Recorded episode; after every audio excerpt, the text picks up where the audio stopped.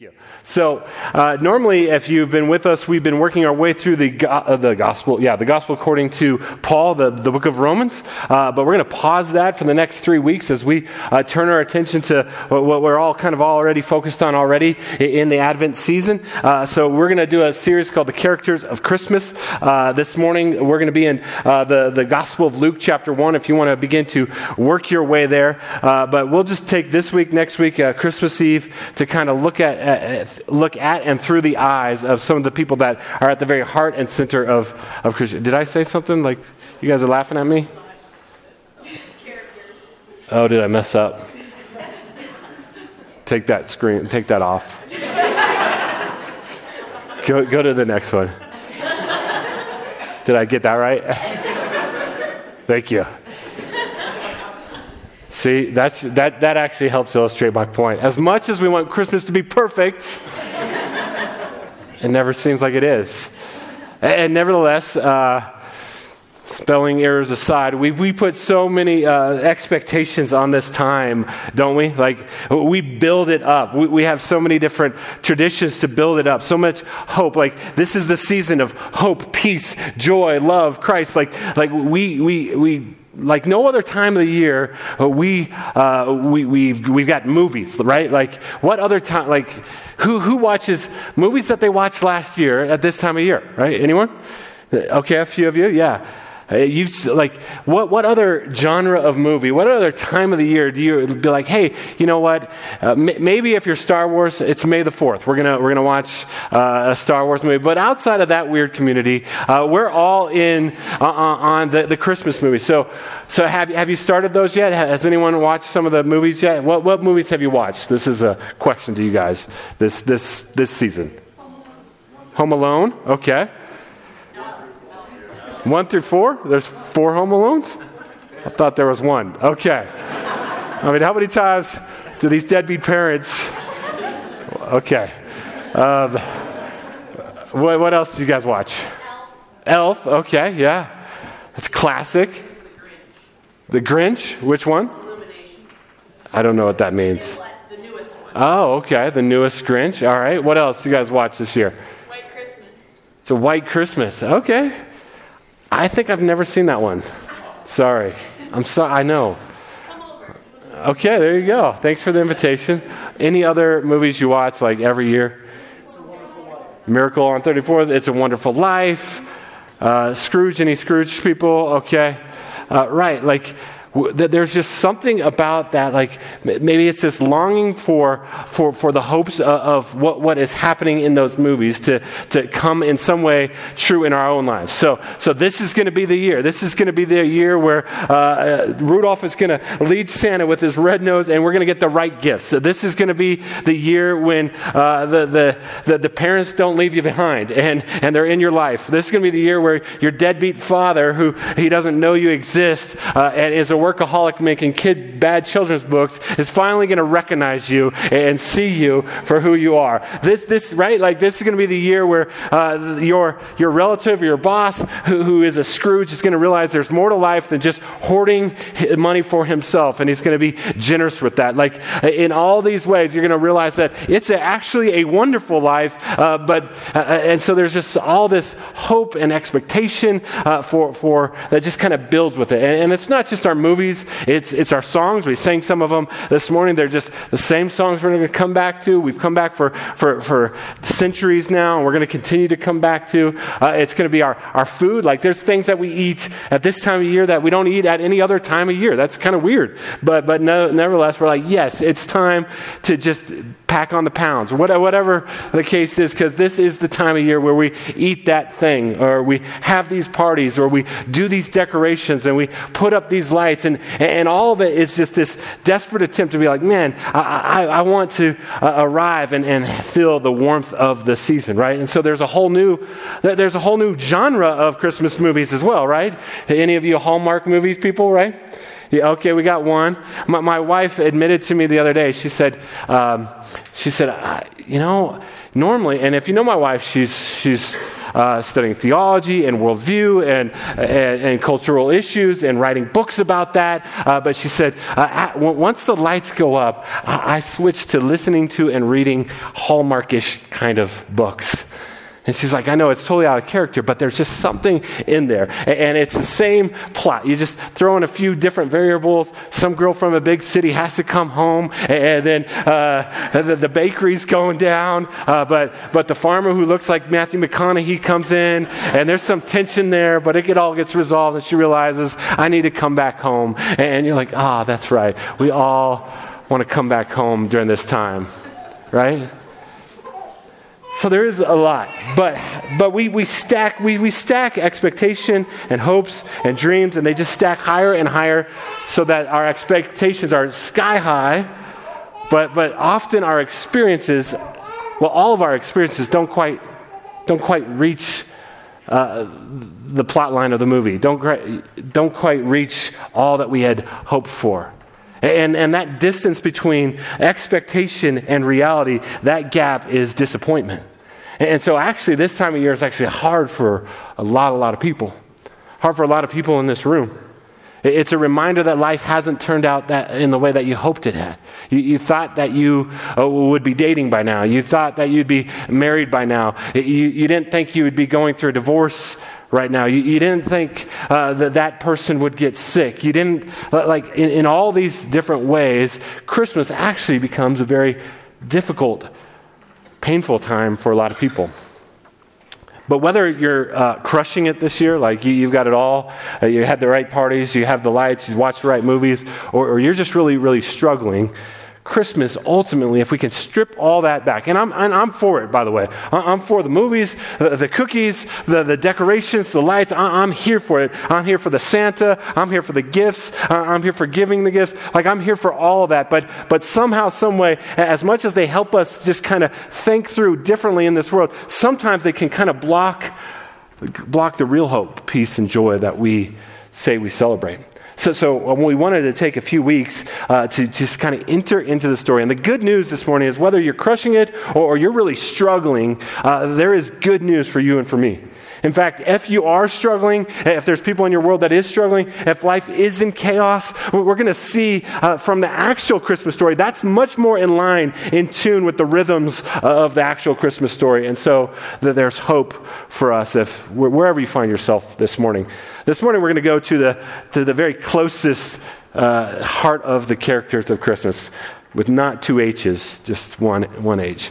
Um, but we're going to go to the ones at the very epicenter of Christmas Mary and Joseph who, who in some ways become the very first Christians. They, they become the first ones to receive and, and accept the, the leading and the lordship of Jesus in their lives. And so, if you have your Bible, we're going to be in the book of Luke, and then we're going to be in the book of Matthew, and we'll go through it kind of quickly on each case. But uh, in each one, we're going we're to ask this question: Who were these people? What what were they facing? Uh, what were they called to? we're going to see some parallels between Mary and Joseph and us, and then how did they how did they follow their calling?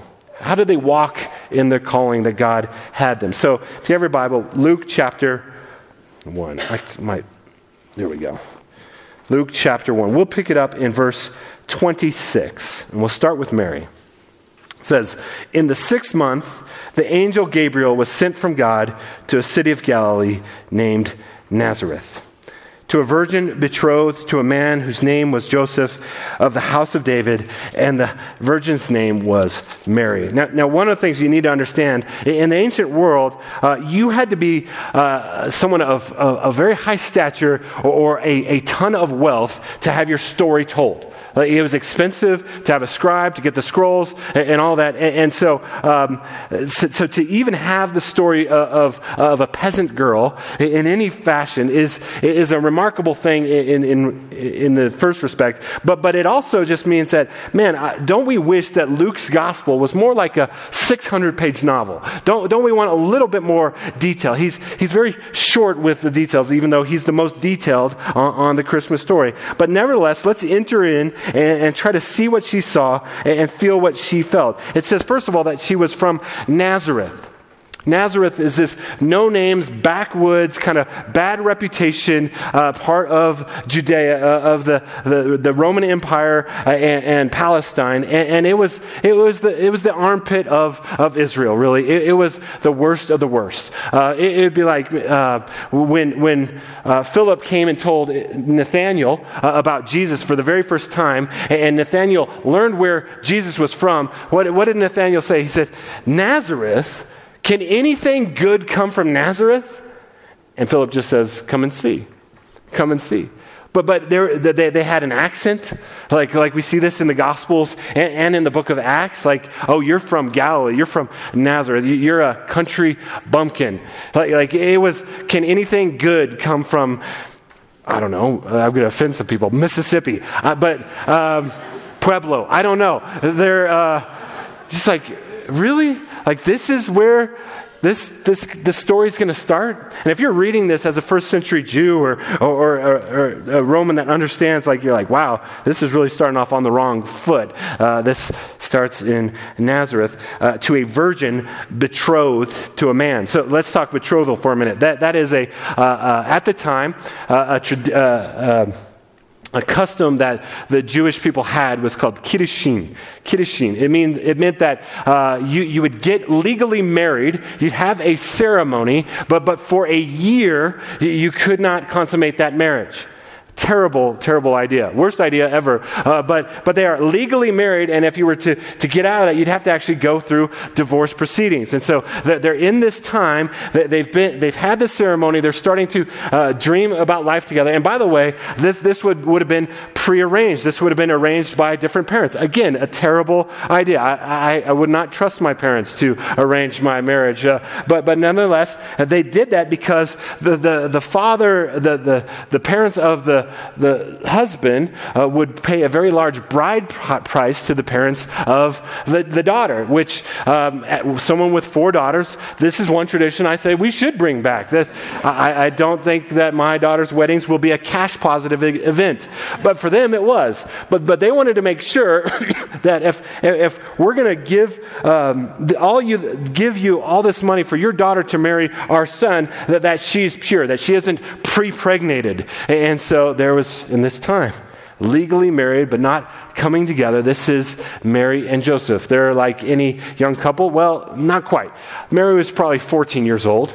That would have been the common age. Uh, Joseph may have been 16, 17 years old. And, and so they're starting to dream about life together. What, what will this look like? How, and, and, you can imagine uh, all those feelings if that was your station in life as a 14 year old or 17 year old. And, and, so this is the first description we have. We have a, a peasant girl from from a backwoods part of town, betrothed to a man whose name was Joseph of the house of David. So there's something there. There's something connected to Israel's history.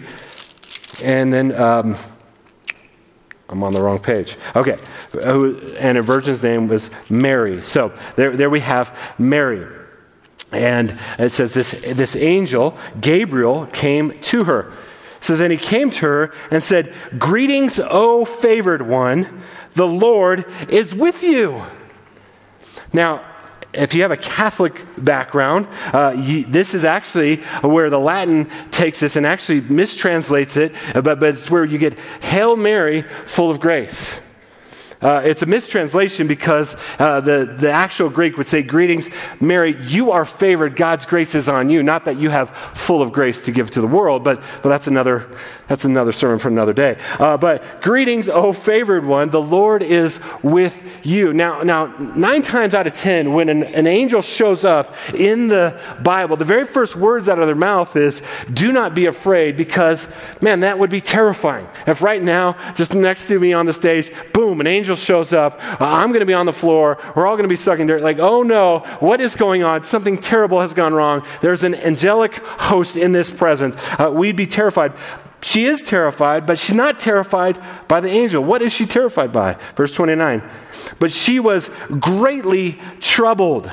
Means her soul was in a kind of just high state of anxiety. She's scared, she's afraid, she's troubled. Why? At the saying, and try to discern what sort of greeting this is. She's not phased by the angel, she's phased by what the angel says. She knows who she is, she's a no name. She, she's the bottom rung of society. She's just a 14 year old girl. And yet, this angel, in his, in his authority of an angel of God, comes and says, You are favored. You are blessed. God sees you. God knows you. God has plans for you. And, and this just rocks her world. Oh my gosh, she says. Verse 30. And the angel says to her, Do not be afraid. Mary, for you have found favor with God. So the very first thing the angel calls Mary to is courage. Mary, don't be afraid. Mary, you're going to need some courage. If you're going to follow the ways and the paths and the leading of God in your life, Mary, the first thing that you're going to need is some courage. And as Mary will come around eventually and, be the first to kind of receive God into her life, the first to kind of receive Jesus literally and spiritually into her life, uh, she uh, is going to need some courage along the way. And that's one thing we're going to see in Joseph's life and in our lives. Like, like to, to be a Christian requires a degree of courage. Because the angels and God and Jesus, when he comes and talks to the disciples, repeatedly never promise that life is going to be uh, tied with a bow uh, like, like our Christmas movies. Uh, what, what instead they promise is it's going to be hard. It can be dangerous. It's going to be costly. Uh, uh, it's going to be at times painful. If you want to have me in your life, so do not be afraid, Mary, for you have found favor with God. And then the angel begins to just cast this vision of a 30,000 foot view of what is going to happen in this 14 year old's life. He says, And behold, you will conceive in your womb and bear a son, and you shall call his name Jesus. We'll get to that with Joseph. Why Jesus? He will be great and will be called the Son of the Most High God. This is an echo of Isaiah chapter 9. And the Lord God will give to him the throne of his father David, and he will reign over the house of Jacob forever, and of his kingdom there will be no end. Mary, the first thing you got to know is that the one that is coming from you is the King of kings and Lord of lords, and he's going to reign on the throne of David forever and ever. He's come to establish his kingdom. Mary, this is amazing. And it is amazing, and her head is spinning, but she's got much more present concerns, like a 14 year old girl might have. Like, yeah, yeah, yeah, yeah, king, king forever, ever. But look at verse 34. And Mary said to the angel, How will this be since I'm a virgin?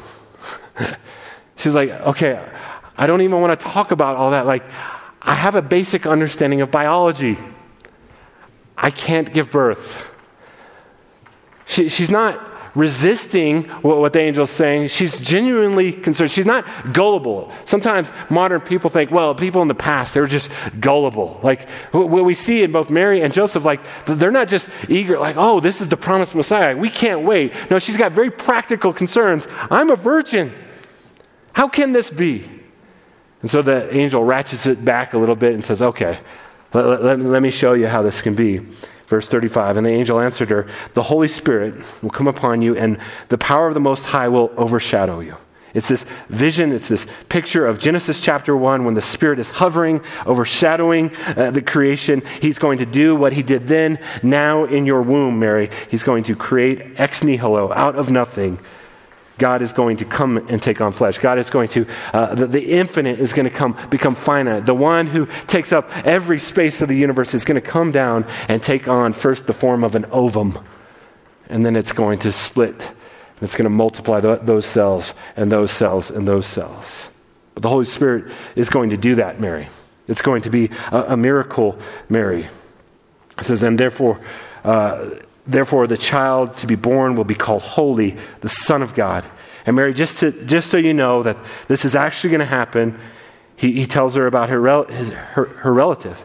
And behold, your relative Elizabeth, in her old age, has also conceived a son, and in the sixth month with her, who is called barren. So she was very old, way past her childbearing age, and earlier in the chapter, we see that she gets pregnant.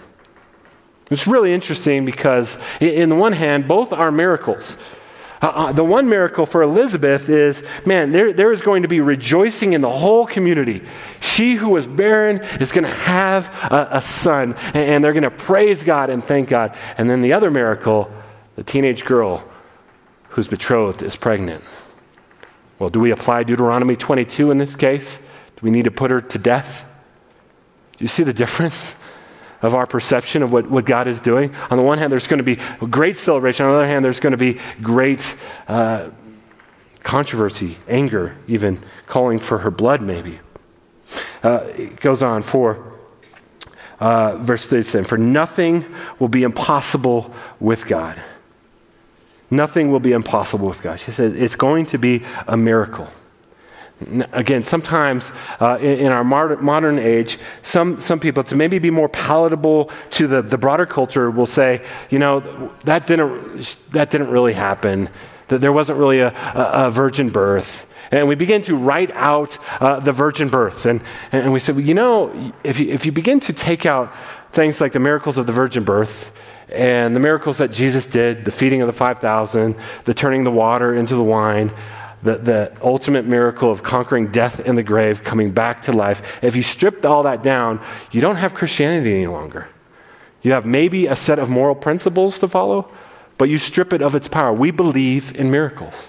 If you're a follower of Jesus this morning, that was a miracle. In that moment that you trusted in Christ, the Bible says you became a new creation. The old was gone and the new has come. You were transferred from the domain of darkness and brought into the kingdom of Son. We, we believe in miracles. So, so if Jesus can rise from the dead, the Holy Spirit can uh, bring the Son of God into the world through Mary's womb. We believe in miracles. And so as she ponders this, how does she, how does she how does she follow her calling? Her calling is to, first of all, be courageous. Her calling is to submit to the Lord's leading and ultimately to submit to the Lord's lordship of her life. So, so Jesus didn't come just to be her Savior, though He is that. He's come, remember, to be the Lord. He is the King. He will reign. So, so we don't just come to Jesus saying, Hey, will you save me, Jesus? When we come to Jesus, we recognize who He is and who we are. You're Lord, I'm not. Uh, you're calling me to submit to your ways and your will and your leading. And guess what? He doesn't necessarily consult us all the time, He, he doesn't tell us all that's going to happen.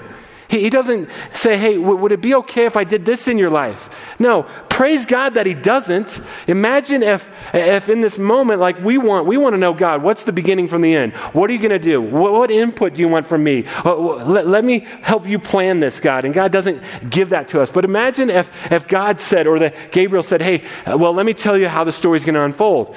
You're going to have this kid, but he's kind of going to be a weird kid. And, and people are going to reject him repeatedly. And so that's going to be hard for you, but, but it's going to get worse than that. Uh, uh, you're going to come to a day where, where his best friends and everyone's going to sell him out, and he's going to be handed over to the Romans, and he's going to be uh, tortured and beaten, and, and, you're going to be standing nearby, and he's going to ha- face the worst death ever. He's going to die the death of a common criminal on the cross, and he's going to suffer for the, the sins of the world. Oh, it's okay, Mary, don't worry. Three days later, he's going to raise from the grave. No, if she knew the beginning from the end, there would not be one day of joy in her life from that moment. You mean this son is going to go to a cross? She, she, she would not be able to enjoy her life. And God, in His mercy, doesn't reveal everything to her in that moment. Just says, He's Lord, follow Him, trust Him, submit to Him. So what does she do? Verse 38 And Mary said, Behold, I am the servant of the Lord. Let it be according to your word. And the angel departed from him. She submitted. She didn't get all the answers. She just said, I am the servant of the Lord, and she followed the Lord. Immediately it says she went off to, to visit Elizabeth uh, to see her, her, uh, her older relative who's pregnant with John the Baptist, and she spends three months with him. Uh, so she basically stays until John the Baptist is born, and then she heads back to Nazareth. Now, we're not told, again, these, these things that I'd want to know, we're not told when Joseph finds out. We do know that he found out. We, we don't know that she gets this kind of revelation from the angel and goes and tells Joseph immediately and then takes off for three months. We don't know. And just lets him kind of stew in that new news for three months. We don't know if she came back after three months with maybe a little baby bump and, and, and says, Hey, I, have got to tell you something about what happened to me a few months ago. We don't know. But whatever and whenever it happened, Joseph didn't believe it. He's like, oh, really? Uh, God, God impregnated you. The Holy Spirit uh, came, overshadowed you, and, and you're pregnant now? Right. Did he give you unicorns as well with that? Like, what, what else, Mary? Come on. What else? So let's think about 16, 17 year old Joseph in this moment. Think about what he's going through. He is devastated. He had these plans. These plans. He's a carpenter. He was going to save up his money and he was going to make the best house in the little tiny village that he could possibly afford. And they were going to uh, not only build a house, they were going to build a family and they were going to do all these things. But, but then the news comes and he doesn't believe the news. He's devastated. He's shocked. He's angered. Certainly, he's angry with Mary. How could she? Angered with whoever would, would do this to her. Maybe he's angry with God. God, God, you could have stopped this. You could have prevented this. And, and, and, he's wrestling through this. And so let's pick up his story in the Gospel of Matthew. Matthew chapter 1, verse 18 says, Now the birth of Jesus Christ took place in this way. When his mother Mary was betrothed to Joseph, before they came together, she was found to be with child from the Holy Spirit. And her husband Joseph, being a just man and unwilling to put her to shame, resolved to divorce her quietly. His life, his dreams, everything about him is shattered, uh, but, but he is also built differently. It says he's Sadiq, he's righteous, he's a just man, he's a good man, and so he could have, uh, and, and this would have retained a little bit of shred of his credibility in the community. He could have said, hey, uh, she's unfaithful, I didn't do this, so let's apply Deuteronomy 22, let's put her to death, and I'll retain my my reputation and I can move on and I can get remarried and I can live my life. But even though he's wounded, even though he's hurt, even though he's angered, he says, I'm not going to do that. I'm not going to do that. I'm going to just, we're going to go through this. People are going to, people are going to do the math and know that something doesn't match up. Something's not right. They're going to look at us funny, but I'm going to, I'm going to divorce her later. I mean, people can do the math, right? Sometimes um, some you know we have four daughters. Our oldest daughter is also our newest daughter. She's adopted and so she was born before we were married. And so sometimes oh, we'll, they'll be like how old are your kids? We'll be like uh, our kids she's 23 oh how long have you been married? 22 years. And they're like oh that's nice. Sometimes we tell them sometimes we don't. Um, but again in a small town nazareth would have been maybe 1500 people 1,500 people that all know each other's stories and tell each other's stories. And Joseph's like, well, I'm not going to. Not going to do what I can do. I'm not going to claim my rights, but I'm, I'm going to divorce her quietly after this thing goes down. Verse 20. But as he considered, meaning like those sleepless nights, those, those tossing and turning, those trying to figure out how to get your life back together, as he considered these things, behold, an angel of the Lord appeared to him in a dream, saying, Joseph, now, this is interesting. Joseph in Genesis uh, always had God appear to him in, in dreams. And so, this is how this Joseph gets this encounter w- with an angel. And again, the, the, the command is not be afraid, but again, it's not because of the angel. Look what it says Joseph, son of David, reminding him of who you are ultimately. Do not fear to take Mary as your wife, for that which is conceived in her is from the Holy Spirit. Joseph, the first thing that you need is some courage. You're going to need some backbone. Stop feeling sorry for yourself, Joseph.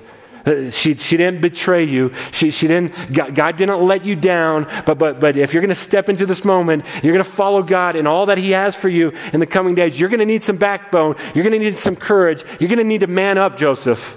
You're going to have to uh, stop weeping and stop uh, saying, Woe is me. But you're going to, if you're going to follow God's leading and lordship in your life, you're going to first need some courage. God is at work here. Again, to be a Christian takes courage. Paul said it this way at one point anyone who desires to live a godly life or a holy life will be persecuted. Welcome to Christianity. If all we want is for the world to like us, there's better religions out there. Be a Buddhist, they seem nice. But if you want to follow God's leading and lordship in your life, and it's going to take some courage. There's going to be rejection. There's going to be some scorn. There's going to be some pain. There's going to be some suffering along the way. Because God's got plans that he doesn't always let us know, let us in on, doesn't always show us where he's at work, but he's got eternal purposes in your life and my life. Sometimes those eternal purposes mean present pain and suffering. And so he calls first to Mary, first to Joseph, first to us. Take courage. Don't be afraid. Verse 21 She will bear a son. You shall call his name Jesus for he will save his people from their sins. This is there's two implications here. One, it speaks of Joseph, you're going to step up and you're going to adopt this kid. It speaks of adoption. It speaks of Joseph, you, you, you get the, the privilege of naming this kid. You're going to be the first adoptive father. You're going to be the adoptive father. Sometimes I used to preach in, in Romans chapter 8. It talks about how we receive our adoption uh, uh, uh, as sons and daughters of God. And I said, in heaven, everyone except for Jesus will be adopted. But, but then I realized today, no, no, uh, uh Jesus too was adopted. It was just in his human nature. He was adopted by Joseph. And so God gives Joseph the, the command, the charge protect your wife, protect this son. You're going to be the father here, and you get to name him. But guess what? You don't get to name him Joseph. Because while you're the adoptive father, he, you don't name him, he names you. He's actually the Lord. He's actually before you and above you and beyond you. So you name him Jesus, or the Hebrew Yeshua, which means the Lord saves. And that's what he says for he will save his people from their sins. He will save his people from their sins. And so he is called to courage. He's called to submit to the lordship and leading of this baby. Verse 22. And this took place to fulfill what the Lord had spoken by the prophet Behold, the virgin shall conceive and bear a son, and they shall call his name Emmanuel, which means God with us. So, how did he follow his calling? Well, I think, first of all, he, he looked to and, and began to put things together. He looked to Mary's example, her, her courage, her faith. Mary willing to blow up her life to save Joseph. And Joseph would be willing to blow up his life to save Mary. And the son that would be born would be willing to blow up his life to save Joseph and Mary and me and you. You see the, the connections here? When Joseph woke from sleep, he did as the angel of the Lord commanded him. And there's this cadence to it. In verse uh, 20, he says, Take Mary for your wife. In verse 21, name him Jesus. Look what he says. He did as he was commanded. He took his wife, one, but knew her not until she had given birth to a son, and he called his name Jesus, two. He gets up in courage, walks in faith, names his son, walks in obedience how do we do that? Again, Joseph was able to look at the, the, the, most courageous person in this, Mary, and, and follow in her footsteps. And then uh, we, we look at Joseph and say, hey, even if it, it's costly, even if it's dangerous, and it is dangerous, even if it costs finances and reputation, and even our, our own lives are at stake, and that they will be later on in the Gospels, he gets up and he obeys God. So, we're called to courage. We're called to submit to the Lord's leading in our lives, and we're called to submit to the Lord's lordship in our lives. He is God, and we are not. So, so how are you doing with that? How, how do you think of Christmas this time of year? How do you think of these things? I have a couple questions I want to put on the screen. The first one is uh, In what ways is God leading you to walk in courage? In what ways is God leading you to walk in courage? If, if I'm right, that to, to be a follower of Jesus requires a constant amount of courage, then there's probably some way, shape, or form where the Spirit of God is, is, leading you, and the choice in that moment, in, in the moment that you're in right now, is man, do I take the path of, uh, of wimping out? Do I t- take the path of comfort, safety, security? Or, or do I walk in courage? Do I walk trusting God is who he says he is, and he will accomplish all that he promises he will do. Second question uh, In what areas is God calling you to submit to his lordship? That, he, that this baby born is the King of Kings. And, and he doesn't ask you to, to consider, he, he, he demands obedience. He is in charge. And he's the best kind of king. He leads us in paths of righteousness for His name's sake. He leads us to life. And so we come and, as His citizens, we submit to His Lordship. So, in what areas of your life is God saying, Hey, I'm Lord over this. You are not your own. You were bought at a price. submit to me on this? I don't know the answer for you, for me. I'm trying to consider that even for myself this year. What does that look like? Well, how, do we do this? We look to Mary. We see the faith of a 14 year old girl lead us out on this. We, we look to Joseph and we see someone who uh, hears from God, gets up, gets a backbone, acts, plays the man, and leads his family well. And ultimately, we look to Jesus, the author and perfecter of our faith, who goes to the cross, pays the price for you and me, has his life blown up so that you might have life forever. What we want most this time uh, at Christmas is peace, hope, love, joy. All of that is purchased by the Son who was born in a manger who would go to a cross. That's where love, peace, hope, joy eternally is found. We exist to know God, to be known by God. And Christmas is that invitation. It reveals something about who God is. And, and by His grace, we are known by Him, we know Him, and we make Him known. Amen? Let's pray. Father, thank you for your word to us this morning. Lord, we do thank you for Mary and Joseph. Thank you for your amazing plan that none of us would draw up, that the world would see as inconsequential, and through it, you rescued and redeemed the world. Jesus, I pray that we would have courage as a church in whatever areas you're leading us to, calling us to. I pray, Lord, that we would have a glad hearted submission to your Lordship that we would recognize that you know things we don't know. You have power to accomplish things we can't accomplish on our own. So let us walk as Mary and Joseph did in obedience to you. We ask in Jesus' name.